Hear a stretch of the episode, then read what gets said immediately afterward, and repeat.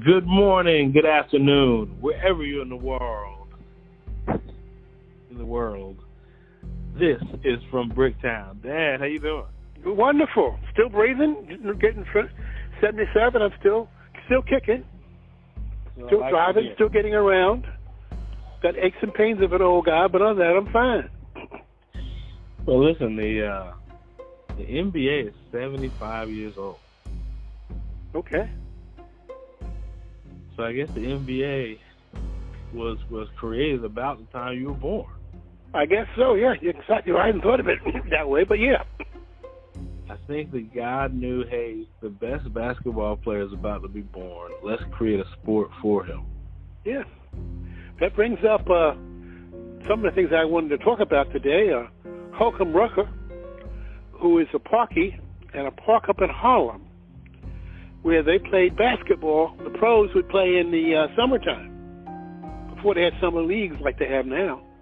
They'd play up there in various teams or, or just groups and would attract basically thousands of people up there.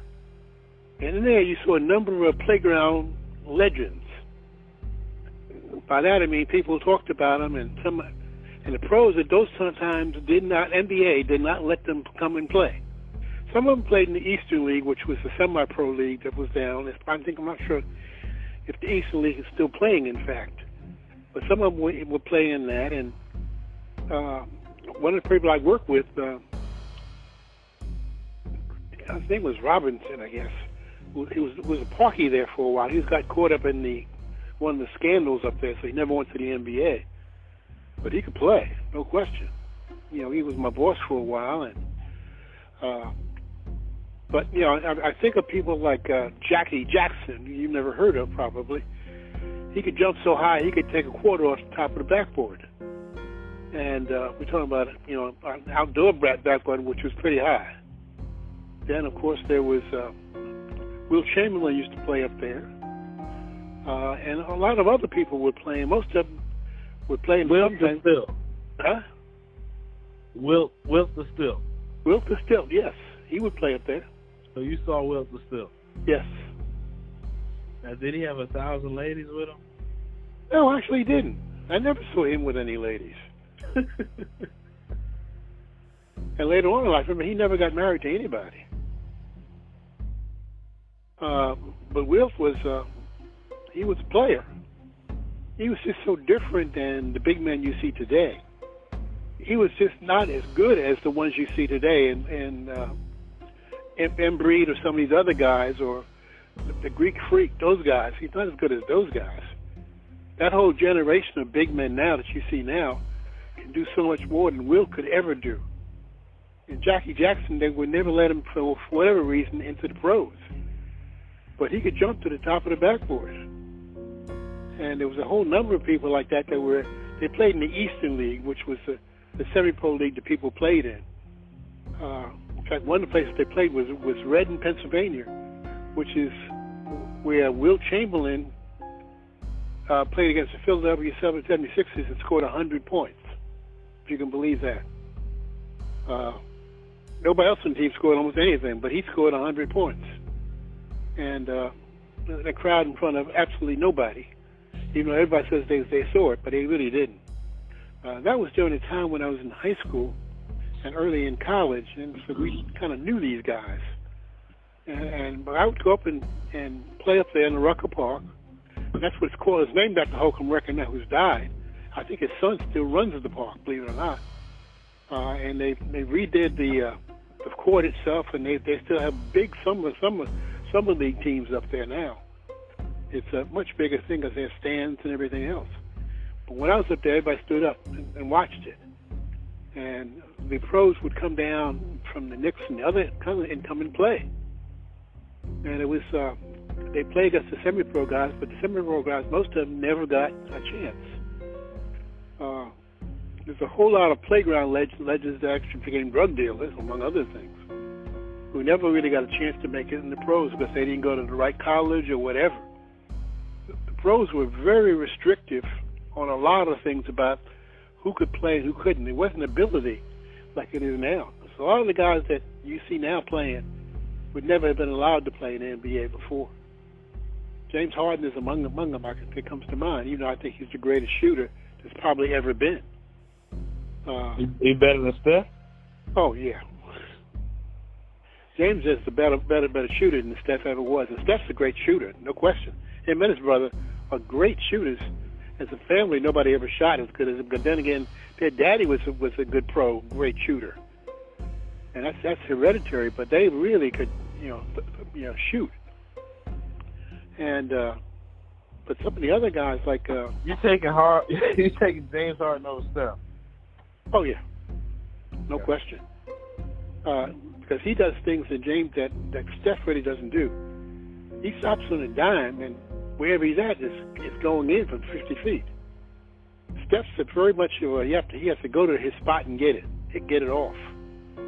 He's a much bigger player, by the way. Steph is, uh, but and he's probably a better defender than Steph is. Steph really doesn't defend against anybody. Uh, but he's his, the, both of the Curry brothers are great shooters. And that's, that's hereditary. They really are sh- shooters. But in the old days, you know, we we had guys like Jackie Jackson who could jump and shoot and everything else, but the, the pros would, for whatever reason, didn't want him. You have less chances of that. All the guys that are in the NBA now would never have been allowed in the NBA as I was growing up. They were very exclusive about who could come in, and who couldn't, and you had to go to the right schools and this and that, and otherwise you couldn't go. And then they would they would fix who could who could draft them and whatever.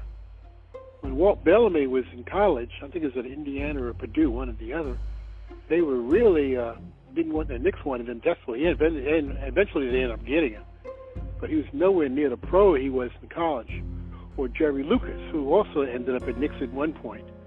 But there was a big draft about him. He was about six eight, but really couldn't jump. But he, he took he took Ohio State to the national championship game twice, and I think they won it once. Uh, Havlicek was the sixth man on that team, and he was actually a better pro. He played for the Celtics for like 15 years. Made the Hall of Fame. He was that good, but uh, he made the, the, the NBA basically as a defensive player uh, that whole NBA game was so different as it is now. I mean, they beat the hell out of you up there in that league. I mean, it was just a, a very rough league to play in. Uh, versus now, it's, if you touch somebody, it's a foul. They protect the players a lot better than they did then. Uh, I mean, I was up going, I was in college then, and, and I knew the, a lot of the college coaches and everything, and uh, the garden was just so different than it is now. It was, of course, it's even in a different building. The Madison Garden we see now is, is a different building than when I was growing up. And that, and since they started the name Madison Square Garden, it's been in like three or four different locations in New York City. Because it's an old location uh, in New York from the you know early 1900s, basically, or early 20th century. But you know that that was just how basketball has evolved. If you look at it now, it's just a whole different game, and the defenses are just so different. You know, not allowed to, as as a college basketball coach, you know, you weren't allowed to hit anybody. When, when I was when I was coaching, and and you can't really do it now either. But earlier, when it was slugfest. When I was going through it, they'd beat the hell out of you as you go through there. And then in my first pro game I played in, I couldn't believe how much people were hitting you, and, and referees weren't going to nothing. That was just that. That's a, just a whole different game. When you oh, when hold on, tell me tell me about this pro game that you played. And what team was that for? I was playing for the St. Albans Collegians. You know, my own team. We went somewhere in some league to play in. It was a semi-pro league, and they just beat the hell out of us. And, and what position were you playing at? I was a guard. I always played guard. You was a point guard, or you, you was defensive guard? I was the point guard. You was a point guard. Okay. So how, how many assists did you average? I always had a bunch of assists. I was a great, great, you know, assist man. I was not a bad shooter, really. And I could really drive, and I had my, I had my, my funky little shot, as they used to always say. uh, I had a shot that I'd wheel around and do a semi-hook shot. And it's very difficult to block it. So what what the some of the pro guys would do, they'd just hit you halfway through it, and you not to knock your shot off. And a lot of the officials wouldn't call it. Oh man! They wouldn't call you a foul there. No.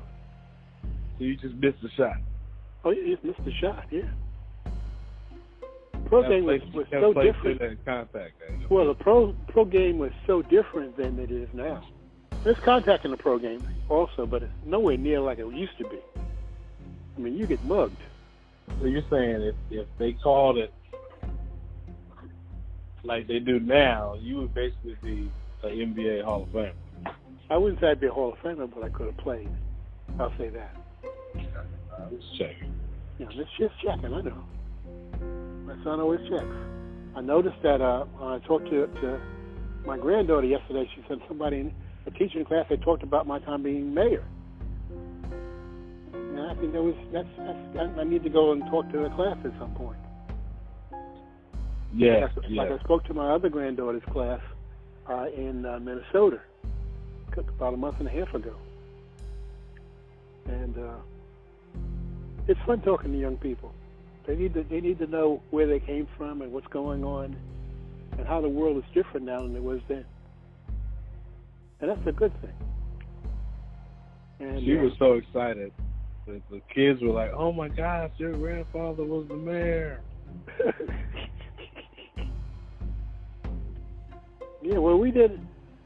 The town of Carrboro, as it is now, is as I changed it into what it is now.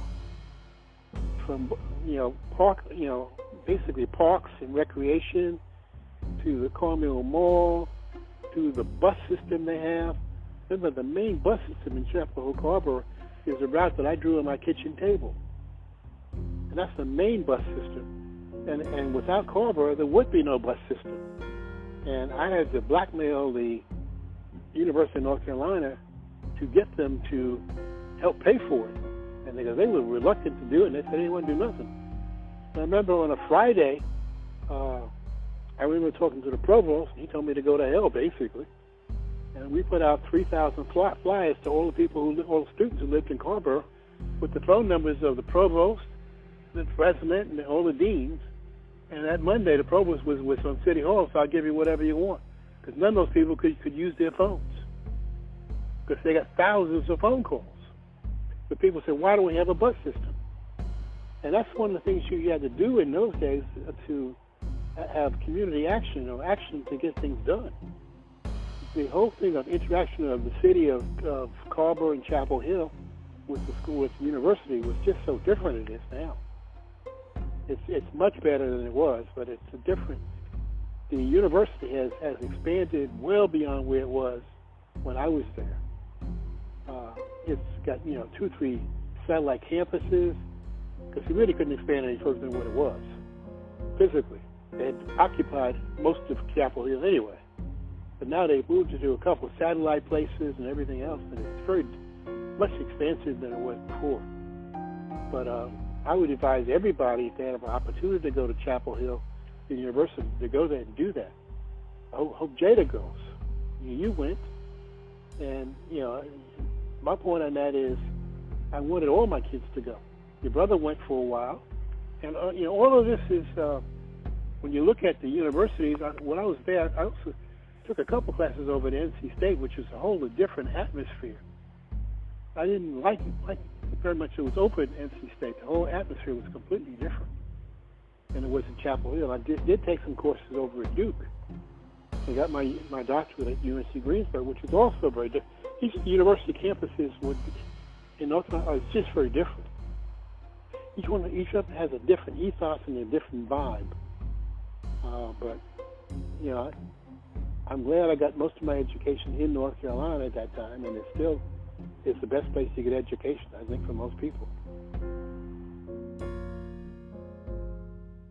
Why don't you say anything, Mr. Tar Heel? Hey, uh, you know, Carolina has some some equity issues, but I got a good education. That's my point. We we had to yell at them for you and for me, but they did the right thing at the end. Don't do the right thing at the end, but they did, and uh, I was very proud of going to Carolina, and I'm very proud that you went and graduated your doctoral defense there, and uh, the professors were, were very very, diverse. I like that, but I didn't have a diverse set of doctorate committees. And at that time, when I was really going through, they were very strict about how many black students they were going to allow through.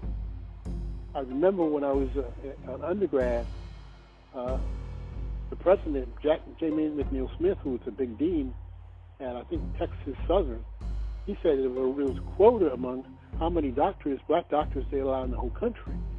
It was only like 50 they were allowed in the entire country. It was like an unwritten pact.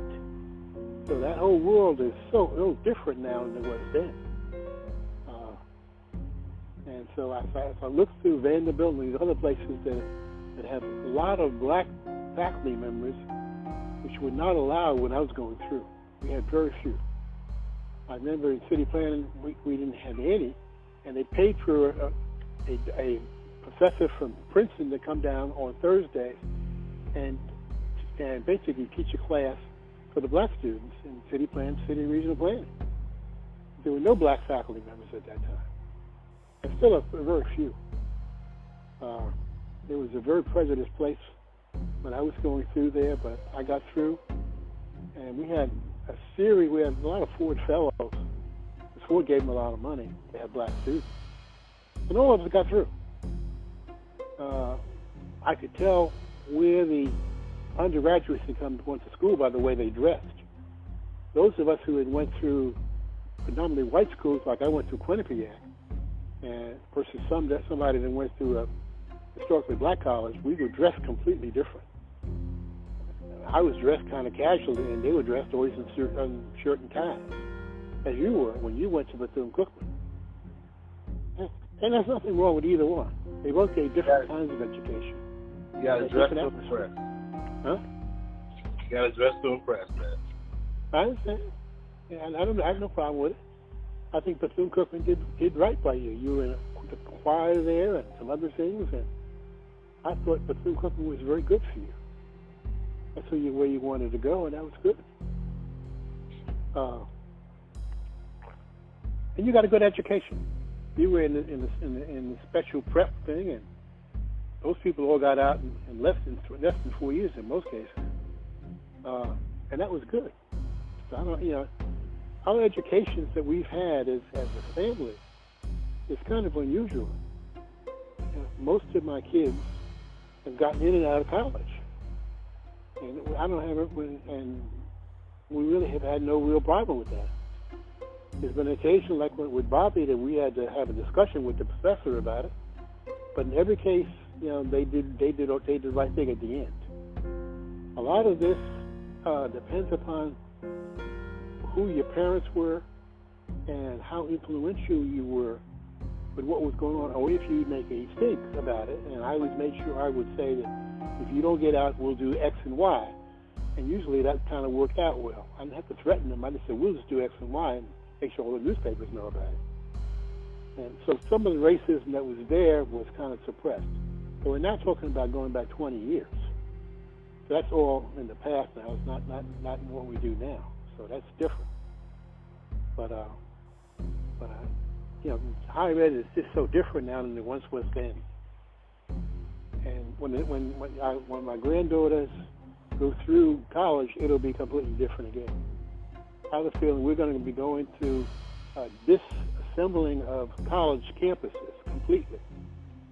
College campuses will be other things than they are now, the vast majority of them. The Ivies will probably remain the way they are because they have so much money in their, in their endowments. But a lot of other places that we think of as college campuses won't be college campuses. They may be factories, they may be a lot of other things, but they won't be college campuses. That's that's what I sense will be going on with, with the higher ed, and then higher ed is just going through. When I was going through, you had to have a college degree to get certain kinds of jobs. Even even though your degree had nothing to do with what job was going to be, that was the true test, particularly for black students. Uh, that's not the case now, by by and large. Uh, it's very different. That's different for, for the better you know, I look at what you're doing with Purpose University, and I think that's the wave of the future. And I'm very proud of all my kids and what they've done at various times. And none of them are in jail. All of them are doing doing whatever they, they want to do. Some of them, like, like um, one of my older boys, Lars, is opening up his own cabinet shop because he's a cabinet maker. And I've invested in his company because I think it's going to do well. Uh, and he's upstate Minnesota in a rural part, but he's the only cabinet maker. And a cabinet maker, by the way, is different than somebody who does woodwork. I mean, that's a very specialized kind of field. And so Moss is doing good with that. That's a good thing. Uh, then, uh, of course, your brother Chris is a, heavy equipment operator, and he's now a foreman there making six figures, doing big, doing, doing big time. A wonderful house in uh, a little, it's called New Canada, right outside of Minneapolis. It's got a house that you could have in better homes and homes and gardens. So none of the kids are in jail. All of them are doing pretty well, except for one who likes to be on her own, but that's fine. I love her too. Well, Dad, we're coming toward the end of the show. Uh, we talked about a lot today, how the NBA has shifted. Uh, I did. There was one question earlier that we, we got in from the audience. It was about racism and the NBA. The early NBA, how, how did racism play a part? Well, actually, racism was very big. If you didn't go to a big college or All American, you didn't get the NBA, no matter how good you were and uh, that's why Jackie Jackson was never in, in the NBA. I think he had went to one of the small colleges, but until Earl Monroe came in, and he had he had been at Winston Salem, and he was scoring a bunch of points in Division Two, and took him to the national championship. No, very few uh, of the black college kids ever got even drafted, and he was so good he got drafted by the Baltimore Bullets. But he really did not become a star until he went to the Knicks and played with uh, Clyde, Clyde, Clyde, uh, what's his name, who's still working with the Knicks today. But uh, Earl could, when he was in college, he'd score 50, 60 points in the NCAA playoffs in Division Two. He was just unstoppable. So I call him Earl the Pearl. He was from Philadelphia, and he could really shoot the rock, and he didn't get any college college office from any big white schools, so that's where he went. He went to Winston-Salem in North Carolina. And Big House Gaines was his coach. In fact, Big House Gaines offered me a assistant coaching job there at Winston-Salem. I was thinking of going to the faculty there when I got out of college. He said, I'll make you my assistant. Come on over. And I decided against, eventually not to go, but uh, it was tempting. This Big House was Big House Gaines was a legend. He won like 600 games as, as a college coach. And uh,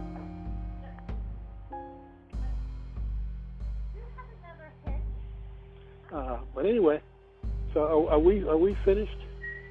Yeah, I think I think we're closing out there. Go ahead and uh, tell the people goodbye. Adios, muchachos. Love you, Dad.